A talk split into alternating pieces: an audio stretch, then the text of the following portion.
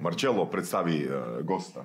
Dario Begonja, vlasnik marketinške agencije Hero Factory, autor nekoliko knjiga i osvojač zlatne medalje na svjetskom prvenstvu. U sinkroniziranom plivanju. Da, tako izgleda, da? I Carling. Da.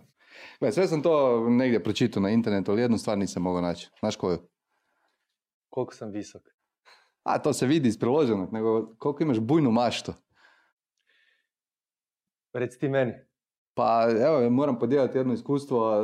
Dario je nedavno postao član udruge e-commerce Hrvatska, pozvao me na jedan privatni parti na kojem smo igrali Dungeons and Dragons. Kad si počeo s tim? Uh, jako nedavno. Uh, Jako nedavno. Jako, jako nedavno. Ako sam izgledao izuzetno... formulirao, da. Da, da, da. Ako sam izgledao e, iskusan dok sam to radio, samo fejkan dobro. E, u biti me kolega iz firme Matko e, povukao sa ekipom koja se time bavi već, ne znam, 15-20 godina. E, jedan taj friend Pero ima istetovirane kompletne ruke sa D&D kockama i takve stvari. Njima smo se prikrpali i njih smo živcirali ono, tjednima ovaj, sa tisuću pitanja oko pravila i svega. Tako da smo tu imali neki quick course a, gdje smo sve to skupa prošli, pa sam ja prvi put vodio mini kampanju baš s tobom.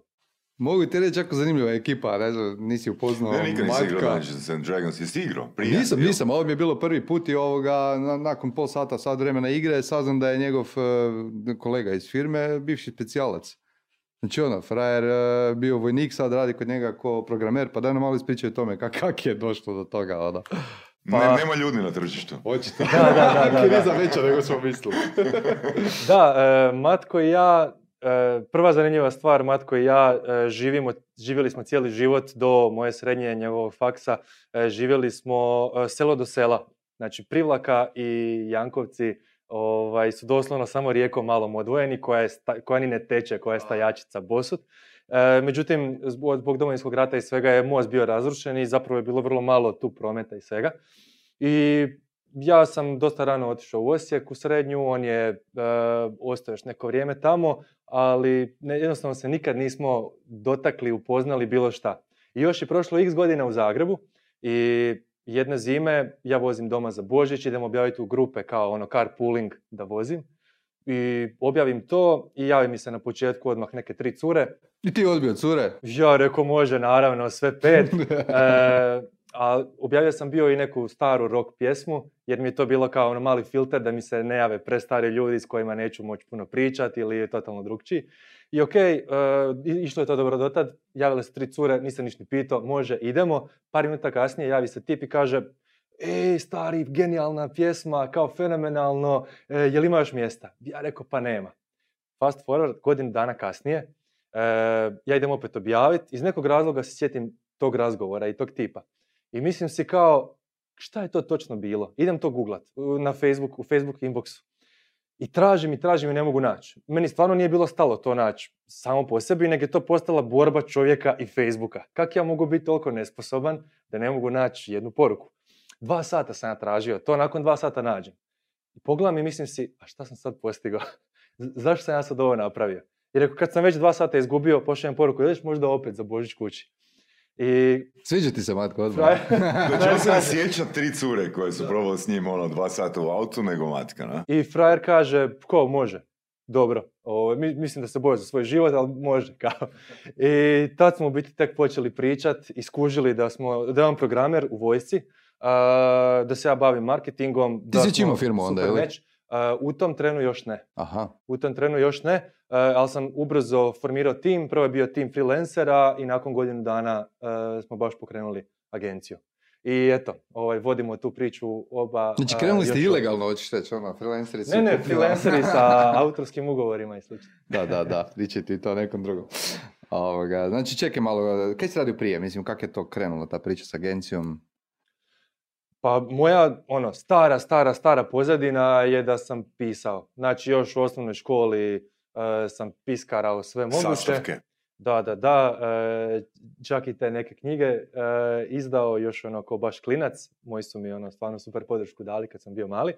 E, poslije sam skužio da čak mogu i e, zaraditi vrlo jednostavno u srednjoj za džeparac i to vrlo dobar, tako da pišem tekstove za uglazbljivanje. Čak se nisam morao... Tekstove za? Za uglazbljivanje, znači ono neko pjeva pjesme, neku pjesmu i ja napišem tekst, da. E, I pod tim se praktički Faca. nisam ni, ni potpisivao jer ovaj, Ti je bilo već- većinom nisam htio. I onda nakon toga sam skužio kad sam krenuo već na faks da mogu od copywritinga zarađivati. Pa sam radio na Kickstarter kampanjama, e, pisao kopije za webove, za društvene mreže, svašta nešto, pa je to prešlo Kako se educirao oko copy, copywritinga? A, jako puno blogova zapravo. E, jako sam puno base case-eve istraživao, prolazio jako puno tečajeva i jako puno, e, jer to je ono, Koliko je to kompleksno, ono, evo, da netko iz nule, ono, nauči, evo, reći za sebe, ne ja sam vrhunski copywriter, nego ja sam dobar copywriter. Gle, ja sam bivši novinar, jel ti misliš da a, je dovoljno biti novinar da bi bio dobar copywriter ili moram nešto naučiti dodatno? Mm, Mislim da bi glavna razlika e, toga da si novinar i da si copywriter ako pišeš dobro, jel? e, bila to da kao copywriter e, trebaš dvije povezane stvari. Trebaš jako, između ostalog, dobro razumjeti psihologiju i pokušat jako prilagođavati tekstove i svu komunikaciju toj publici koje pišeš. I druga stvar, trebaš biti u mogućnosti se jako brzo prebaciti iz persone u personu, jel? Ne znam, dok sam bio copywriter, to je značilo da u jednom trenu, ono, jedan sat pišem kao, ne znam, 25-godišnja cura koja, ne znam, informira frendice da je neki su, neka super stvar, što je meni totalno strano i totalno van, mog, van moje persone. Kako se onda ofuraš u to? A s druge strane, onda idući tren Jel se obučiš onda u žensku odjeću da se lakše ufuraš u to ili ono... E, da, da, viš da, imam dolčevite. Da. i- E, pa ništa, e, skužio sam, prije mi je to dolazilo puno prirodnije, a sad kužim kad se moram ubaciti u tako Kako to izgleda taj proces ubacivanja iz uloge? Evo imaš s jedne strane a, dedu od 67 godina kojem prodaješ kozmodiski, onda trebaš nakon sat vremena pisat ne znam, ovoga, ne- nešto sa šljokicama. Kako to izgleda u tvojoj glavi? E, prije je to išlo puno lakše, kad to stalno radiš ti to postane druga priroda, jel, ono, e, postaneš podvojena ličnost i samo dereš. e, jer Znači imaš imaš samo dva klijenta ako postaneš podvojena ličnost. umnožena ličnost. Ali prilagođavaš se, u biti imaš nekakve, ne znam ako znate kak se glumci one prebacuju iz dijalekta u dijalekt, takve stvari imaju neke ključne riječi koje ih prebace. Mhm. Slično je i ovdje. Općenito imaš nekakve načine, neke ti stvari dođu prirodnije i uvijek ti imaš nešto malo sebe. U pravilu možeš prepoznat, e, bar unutar agencije, kada je više copywritera, možeš da. prepoznat bar malo stil unutar toga svega. Znaš kako da- Daniel Day-Lewis, uh, ono, mislim, se priprema. Znači, bude ono, tipa par mjeseci u nekoj ulozi da bi mogao ono, performans vrhunski napraviti. Tak ti, recimo, ako pišeš za stariju populaciju, odeš u starački dom na par mjeseci. Da, da, da, da. e, stokam, stokam djedove. Družiš se s bakicama? E, Igramo lutrije, binga. A tak si krenuo s Dungeons and Dragonsima. Da, da, vidiš. Ali, ovaj, e, da, e, fora je u tome da imaš te neke ono ključne riječi, e, smjer i svašta nešto. Tipa, ima, jel se sjećaš možda tih ključnih riječi? To se zove anchoring, Da, to se zove da. sidrenje, da? E, pa e, mogu dati primjer, e, mogu dati primjer recimo dok sam bio u I to nije sve agenciji Mm. za BIP-u. To mi je možda najteži primjer iz razloga što, ne znam, ja sam ono, sportaš i sve na tu stranu i nije mi prirodno apsolutno komunicirati na taj neki način koji je e, ono girly, koji je feminin i tako to. E, I kod mene je to prvo bilo ono monkey see, monkey do princip, jer bilo je jako puno materijala od prije i doslovno sam prvih mjeseci e, samo na, na drugi način preroštavao ono što je već napisano, da uopće mogu uhvatiti taj cijeli Mhm. džir. I onda s vremenom se imao te neke ključne riječi. e, bilo je par tih nekih e, slogana koje Bipa ima poput uljepšaj si dan i slično. To su tvoji slogani. Ne, ne, ne, ne, to su baš Bipini slogani kroz e, ono, od, kad A to, tu. to si koristi za pripremu. Da, da, da, e, tako neke stvari i ono, e, meni su recimo pomagali kratki radio spotovi koje se isto pisalo, gdje je ono 15 sekundi, gdje baš e, taj e, jedan voice over, e, žena koja je to radila je bila ono stalna, stalni kes, stalna postava i onda je to, e, i onda u biti ako i nemam pristup njoj, praktički ja izgovaram to sve skupa, sam da se prebacim u taj film da mogu e, napisati nešto slično tome, jel? Dobro, to je bilo kad si krenuo kao copywriter? Prije deset godina? E, Prije nekakvih, pa da, prije deseta godina sam e, negdje početkom faksa krenuo raditi sam. Agencijski je to bilo, čini mi se, prije nekih šest godina. Teško mi je sad već ovaj, čitav timeline pohvatat. I... No, nije bitno, ono kad te hoću pitati, ti se onda deklarirao kao copywriter. kao copywriter, ali ono što sam ja uvijek pokušavao progurati strategija. Jel? A kak se sad deklariraš? sad, sad bi se deklarirao možda najbliže kao marketinški strateg. Marketinški strateg?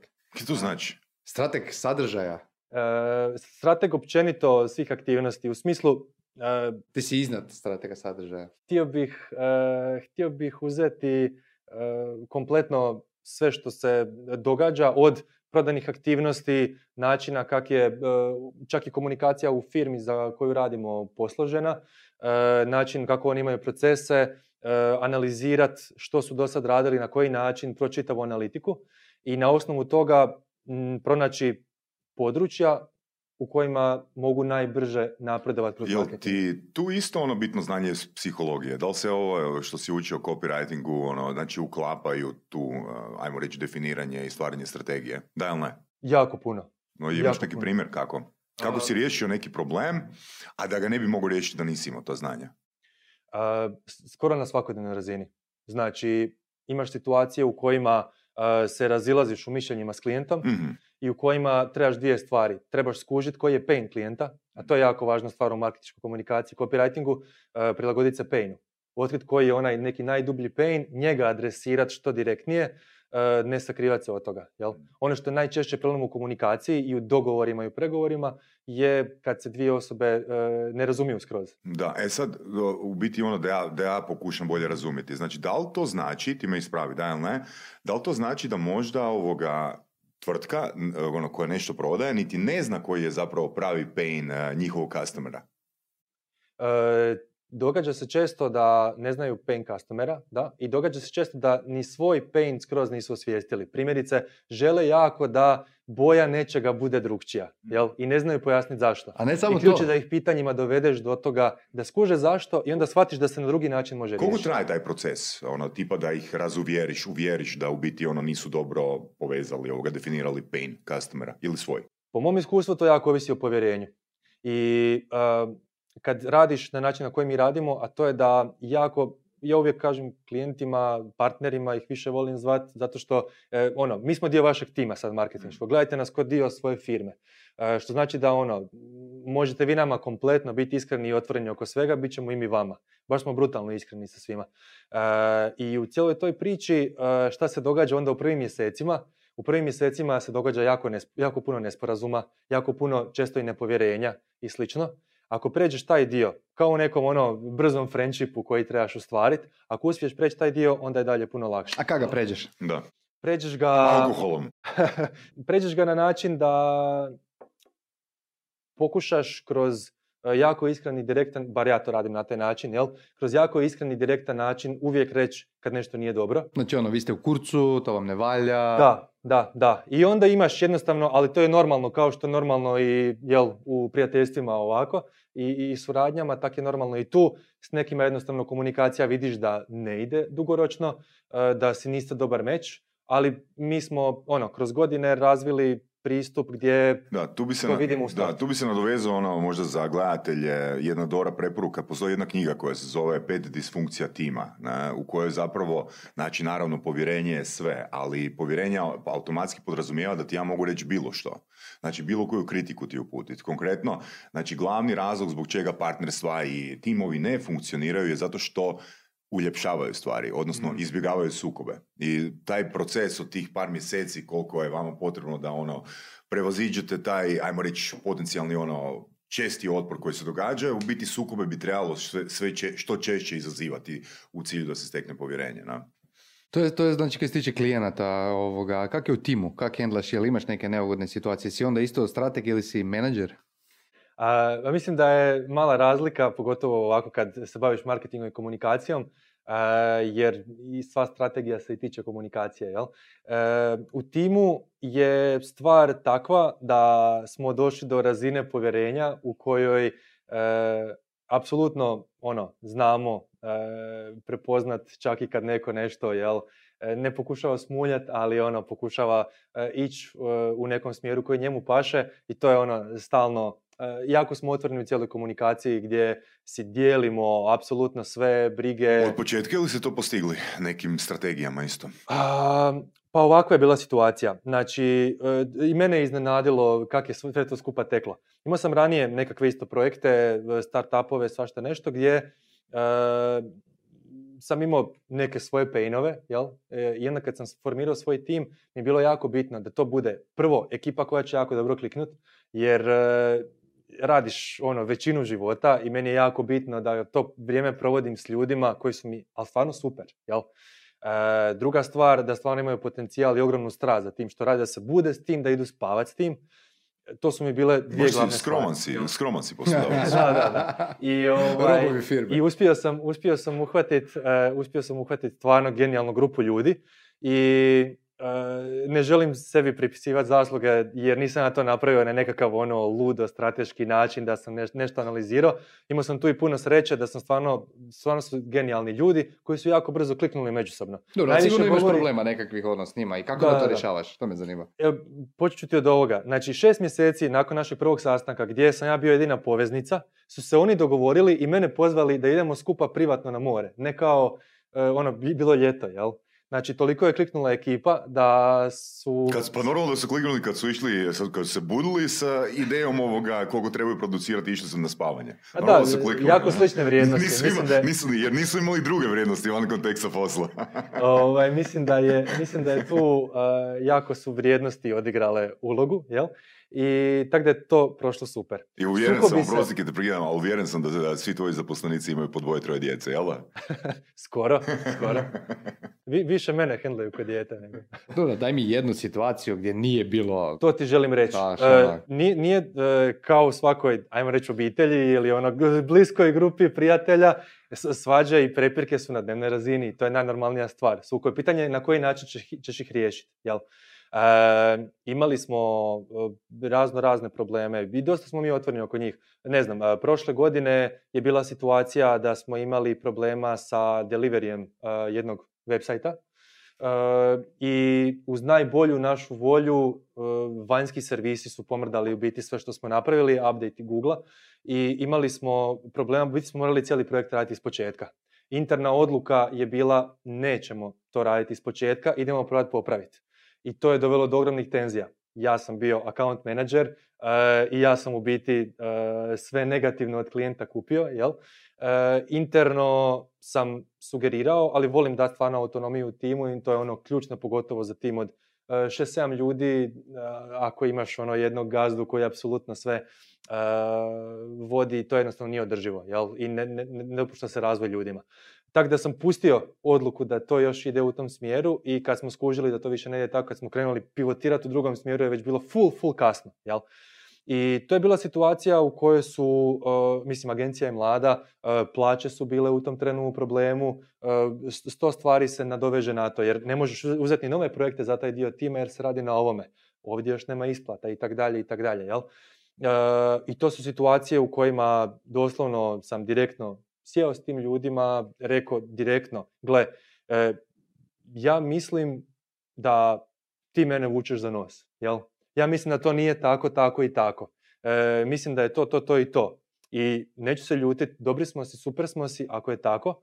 Ako nije tako, daj mi reci ono točno šta se i kako se događa. Znači koja je to vrijednost koju cijeniš onda kod ljudi? Iskrenost. Tako je. Mislim, primijetio sam to iz toga što pričaš. Tako je.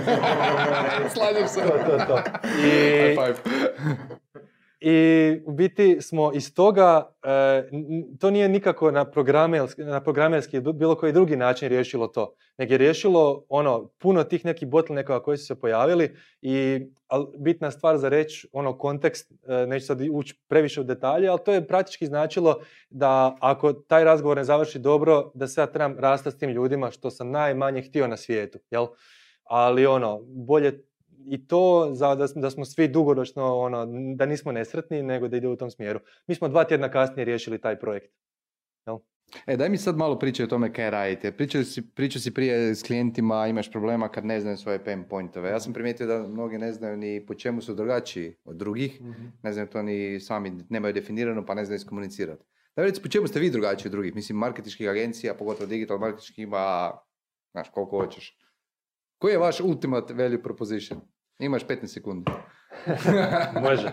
E, mi uzimamo kompletno vaše podatke, radimo od toga informacije, analizu, e, ulazimo kompletno kao vaš tim u procese sve moguće i e, isporučujemo poruke kupcima i donosimo vrijednost za to. Kad kažem vrijednost, znači mi kao agencija Novce. donosimo novce, e, radimo e, na rezultat. Što znači e, dogovorimo se koliki je željeni povrat. Znači nemate fiksni fee, samo E, proviziju. Imamo djelomični fiksni fee, ali kojeg se odričemo ako minimalni ROAS, e, znači Nice. povrat na e, ulaganje u oglase, nije To je diferencijacija. Da. To je, to još nisam Jel ima još agencija koje rade? Velim, ja nisam- principu nisam ste da- sami ovoga, jednostavno ono, odlučili uspostaviti tu nišu, tu kategoriju? To je nešto što i postoji vani, apsolutno. E, nije nekakav model koji sam prekopirao, u smislu ono uzeo gotov model i stavio. Sigurno nismo jedini. na Mislim, kod nas, ne znam za nas, za, hrvatsko e, tržište. da, ono. kod nas e, znam da ima apsolutno slučajeva gdje e, se radi na način da uzmeš e, fiksni fee plus postotak Da, od ulaganja u oglase. E, dosta e, jačih agencija radi na taj način. A što se tiče ovog odricanja ispod određene razine, e, taj dio nisam čuo, ali po meni je on fair. Ako mi uzimamo postotak od onoga kad je dobro, trebamo odrediti koja je minimalna zadovoljavajuća vrijednost. Mhm. Jer bez obzira koliko mi čovjek sati uložili, e, bez obzira koliko mi čovjek sati uložili, ako mi na kraju nismo isporučili ni da ti budeš profitabilan uopće u tom Hmm. mjesecu, e, ja ne želim nekom biti teret. E, ali sad će recimo možda copywriteri reći uh, jebi ga, ako smo mi krenuli raditi na sadržaju sat, ono, ti nećeš možda imati rezultate šest mjeseci. Kako se naplatiti za tih tri ili šest mjeseci? Mhm. E, sad, ovisi, ajmo reći, postoje tri moguća slučaja, Mm. glavna, tri kategorije. Prva kategorija je pokreće se nešto skroz novo. Mhm. Onda postoji, ovisno o industriji, ovisno o slučaju, određen broj mjeseci e, prije kojih se ne instalira cijela ova priča o našoj odgovornosti. Jel? Odnosno mi kažemo direktno, ok, ako vi želite ROAS puta pet, dobro, ali u startu će to biti ono, e, možda u minusu čak dok sve, sve skupa, dok ulažete u awareness, dok tržište sazna za vas i tako dalje i tako dalje. I to će onda polako rast do, do kad se dogovorimo ugovorno i od tad vrijedi to. Drugi slučaj je kad preuzimamo postojeće klijente kod kojih je nešto složeno na izuzetno loš, neadekvatan način, Mhm. gdje opet imamo period taj neki e, u kojem se stvari dogovaraju, preslaguju i tako dalje i tako dalje. Treći slučaj koji čak nije tako rijedak kad uzimate baš jake šopove, e, je da je to već vrlo dobro, sve posloženo, da je kvalitetno, da mi vidimo da možemo e, bez puno promjena voditi to sigurno na toj razini, možda nešto sitno bolje, to su onda stvarno finese, a da možemo razviti još nešto gdje onda možemo dizati rezultat. Gdje se onda od starta obvezujemo da ćemo raditi slično što su radili prošli neki period, jel? E, sa sličnim rezultatima, a da ćemo onda početi više isporučivati. Kad se Da, sve mislim još e, ve- vezano ono na, na tvoj tim. e, Znači, ok, dobro, tu si se zaštitio sigurno da, sigurno da ovoga, od početka niste mogli tako funkcionirati. Mi smo sad otvorili firmu, pa sad radimo ono, sigurno si učio u procesu. Koliko ti trebalo vremena da shvatiš ono te tri varijante koje možeš ponuditi u cilju da ne oštetiš firmu? Jesi imao, siguran sam da si imao barem jednu situaciju gdje si skužio da je bad deal e, za vašu firmu. Da, da. Jako puno situacija. Znači, kad tek otvoriš e, firmu, jako malo posla možeš birat. Jel? E, ako prodaješ nešto čisto proizvodno, ok, prodaješ, imaš uvijek neke toksične kupce e, koji te ono, gnjave u supportu i svašta nešto. E, ta isto tako postoje toksični klijenti. Jel? E, kad imaš već uhodane prihodovne kanale, kad e, imaš sigurnost plaća, što za prosječnu firmu traje cca tri godine. Mi smo imali sreću da smo nešto brže rasli, pomoglo nam je... Vi ste dobili neku nagradu, tako dalje. 160 tisuća A, kuna. je, također da, na natjecanju Startup Factory Zagreb Connect. Ali da, mi smo imali tu sreću da smo relativno brzo, puno brže od prosjeka na račun preporuka došli do e, nivoa gdje smo sigurni s plaćama. Ali e, u startu je to vrlo nesigurno. Mhm. I uzimaš apsolutno, kogod te želi pogledat, ćeš uzeti posao. Da. A kad e, nemaš filter prema van, onda je problem jer svako malo ćeš naići na ne, nekoga ko ti nije meč. I to je onda problem u komunikaciji, to je problem u dogovorima i to je problem u isporuci. Jer e, mi u startu se nismo obvezivali na to da e, obvezujemo koliki povrat dajemo e, i da se odričemo u slučaju da neki minimum dogovoreni ne zadovoljimo. Međutim, i tad klijente gleda kao odgovornog za rezultate, a pritom ti ne da slobodu. I to je najveći problem. Ako smo mi odgovorni za rezultate, mi moramo imati slobodu toga što se događa i što se radi u marketingu. Jel? Naravno da nećemo mi raditi totalno sve mimo klijenta, sve ide na feedbacke, sve ide na... Ali mi trebamo u biti gurat i voditi taj dio priče i naša odluka treba biti zadnja ako ćemo mi biti odgovorni za rezultat u tom dijelu. Jel? I to je nešto uh, što ne prihvaćaju svi. Uh, tako da mi radimo s klijentima kojima je u redu to, jel? da imamo suradnju, da nas zaista gledaju kao dio tima i da nas gledaju kao, ajmo reći, svoje zaposlenike, ali ne zaposlenike u smislu ono mali rob koji će napraviti ono što mu kažem, nego neko ko mu je menadžer od povjerenja i, ko će, i koga će slušati kad mu se nešto Da, koliko puta ste ovoga, mijenjali recimo ugovor u tom slučaju, ono tipa napraviš ono neki nacrt ugovora i ono, gledaj, to što ti komuniciraš, ono meni je hot deal. Mislim, to, mislim da bi svakome ono, to, to, to bio hot deal.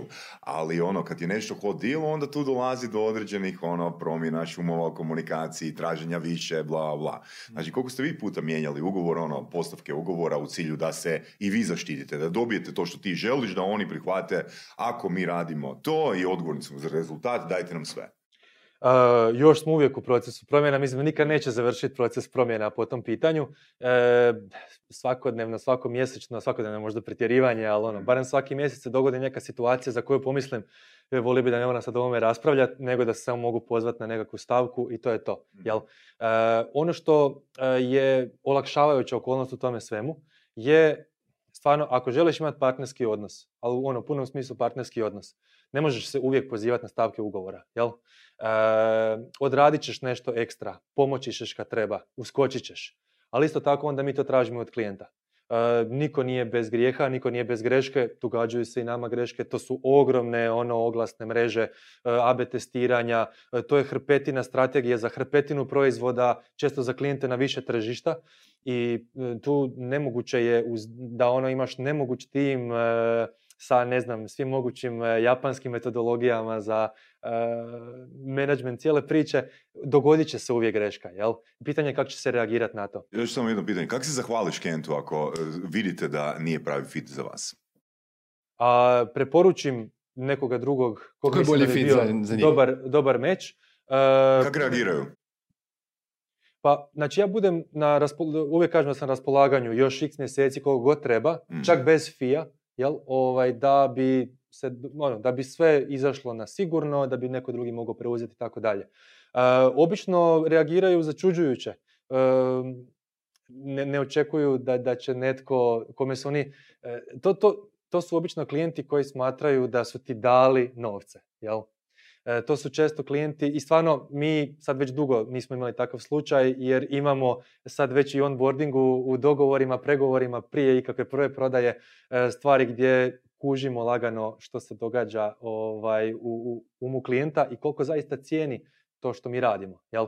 Ako nađemo na nekoga ko misli, a dobro vi objavite tu nešto na Facebooku i vi ovo, to bi mogao ja, ali nemam vremena. To nije klijent za nas. Jel?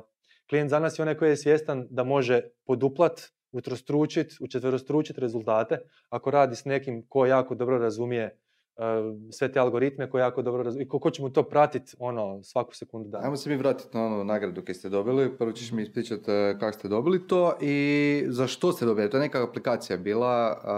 Uh, što radi ta aplikacija? Znači što vi radite osim digitalnog marketinga jer vidim da razvijate nekakve softvere. Mhm. E, ta aplikacija je isto jako blisko vezana uz digitalni marketing. Znači ono što smo mi vidjeli, ono, mala agencija, krećemo, prvo će s nama raditi pone prije mala poduzeća. Imali smo nešto većih klijenata od starta, čisto e, na račun naših prošlih gigova i što su nas cijenili kao osobe, pa ok, u novoj si firmi, budemo radili s vama. Ali novi posao koji je dolazio je u pravilu su bili mali. Ono što smo vidjeli je da je nemoguće sve njihove potrebe zadovoljiti sa nivoima cijena koje su oni ne voljni, nego spremni platiti, mogućnosti platiti. I, e, a vidjeli smo da dosta toga su praktički automatizirane stvari, savjeti koje jednostavno ti izgubiš vrijeme dok mu to objašnjaš na telefonu ili na sastanku, ali su to repetirajuće stvari. Jel? koje se razlikuju od industrije do industrije i slično, ali htjeli smo u biti pružiti tim malim poduzetnicima način da imaju aplikaciju putem koje mogu, ako žele sami voditi dijelove svog marketinga, imati vođeni proces. Znači ono, korak jedan sad napravi to, korak dva to, korak tri to i tako. Dobro, da se to može primijeniti na bilo koji biznis? ne baš bilo koji, ali na standardne da. Jel? Što su standardni? mi smo... Što nisu standardni? Ok, nisu standardni primjerice startupovi, jel? Dobro si preformulirao pitanje, olakšao sam jako puno. Znači, startupovi nisu standardni jer imaju inovativne razno razne ideje i teško je predvidjeti da neko će imat, ne znam, staklenku koja će se otvarati na ovaj, ali ne onaj način, pa ćeš to, to, to i to tu, tu je teško predvidjeti šta se sve može izdogađati. Jel?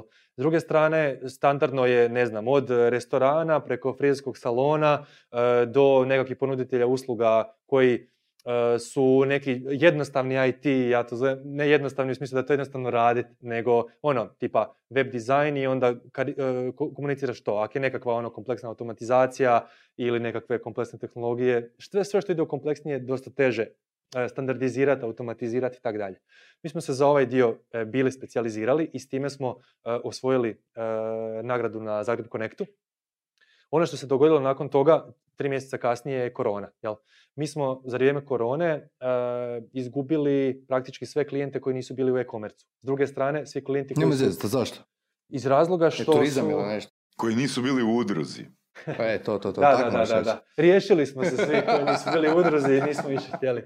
E, ne, stvar je bila u tome da jednostavno e, nisu, neki nisu imali e, način na koji mogu prodavati usluge. Dogodio se lockdown i tako dalje.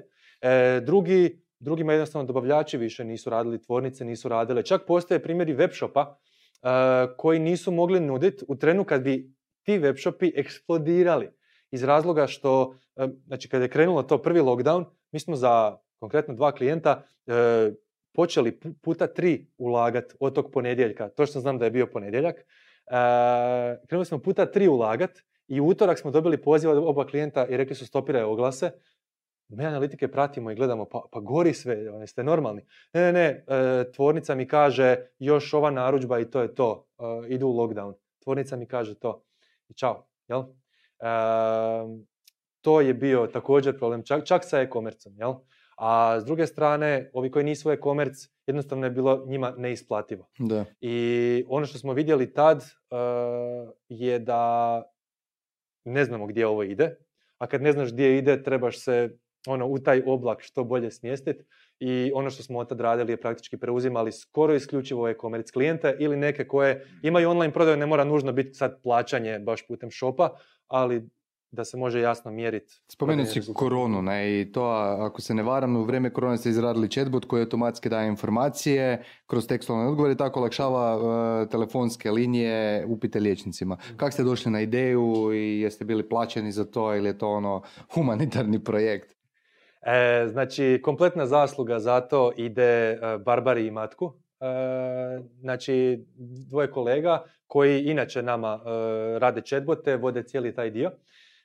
Barbara i Matko su inače u cijeloj ovoj priči ovaj, upoznali se isto onda. Par mjeseci kasnije završili skupa, sad žive skupa već godinu i po dana.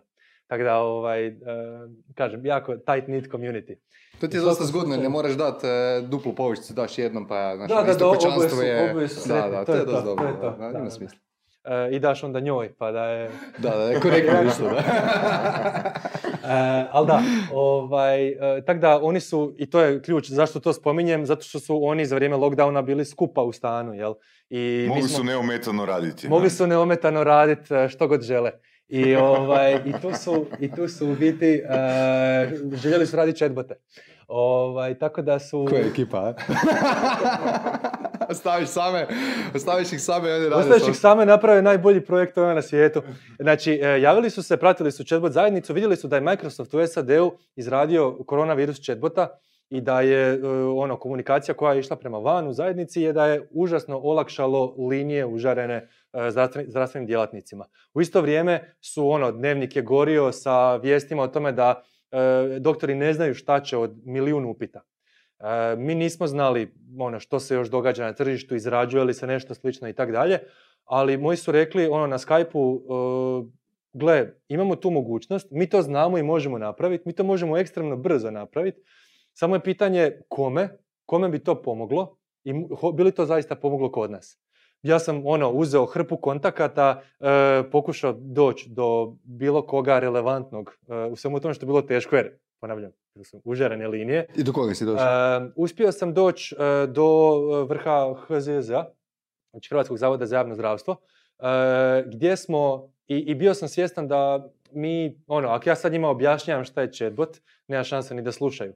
I rekao sam, ok, je, jesmo mi... si, pa nećemo objašnjavati chatbotu, da. Jesmo mi e, voljni to izraditi i da ja njima doslovno pošaljem snimku ili ono, kako to radi i da ja kažu... Jesi kako to formulirao? Jesi kako se to formulirao? Ono, taj pitch, ono, kako objasniti to, što je to chatbot ono nekome ko nije čuo za chatbot? E... Imaš 30 sekundi. Kako objasniš što je to chatbot? Video.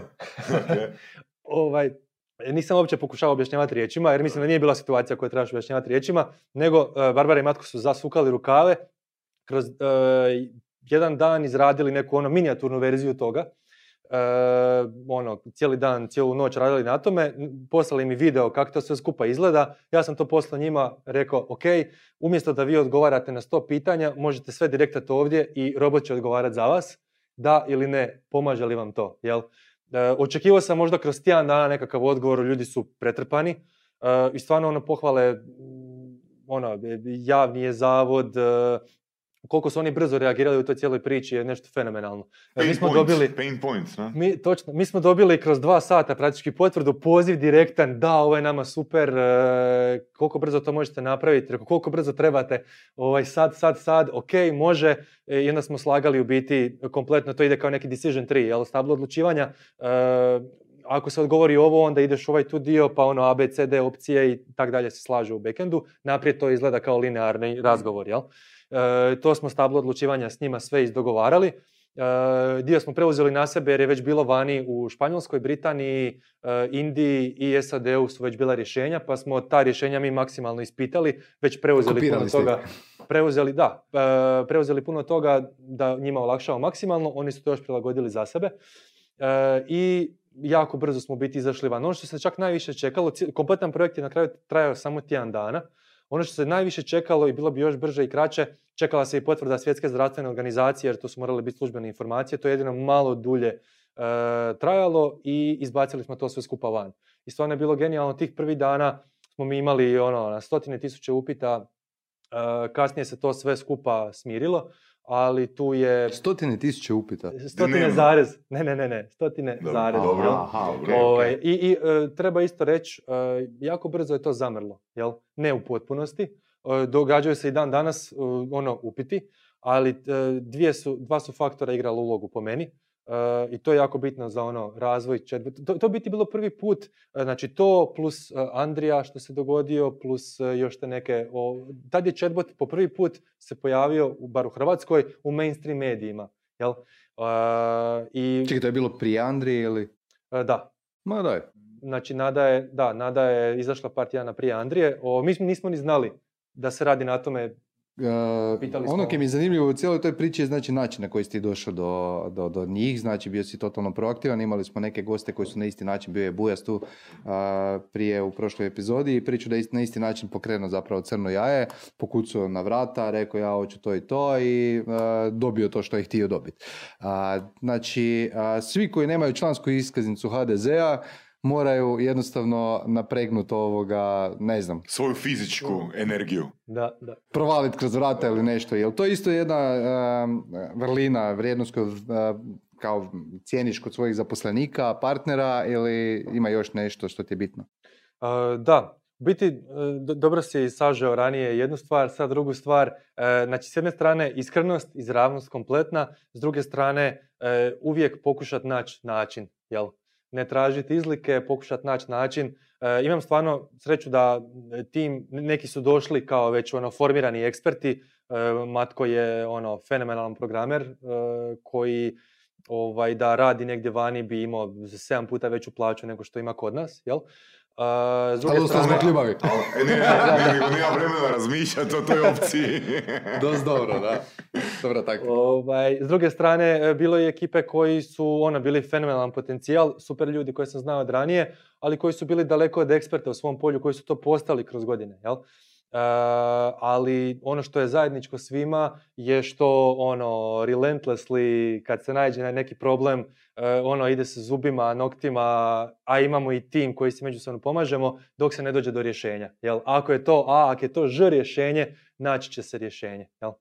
To, je, to su dvije stvari koje su nama biti najvažnije. Super, super.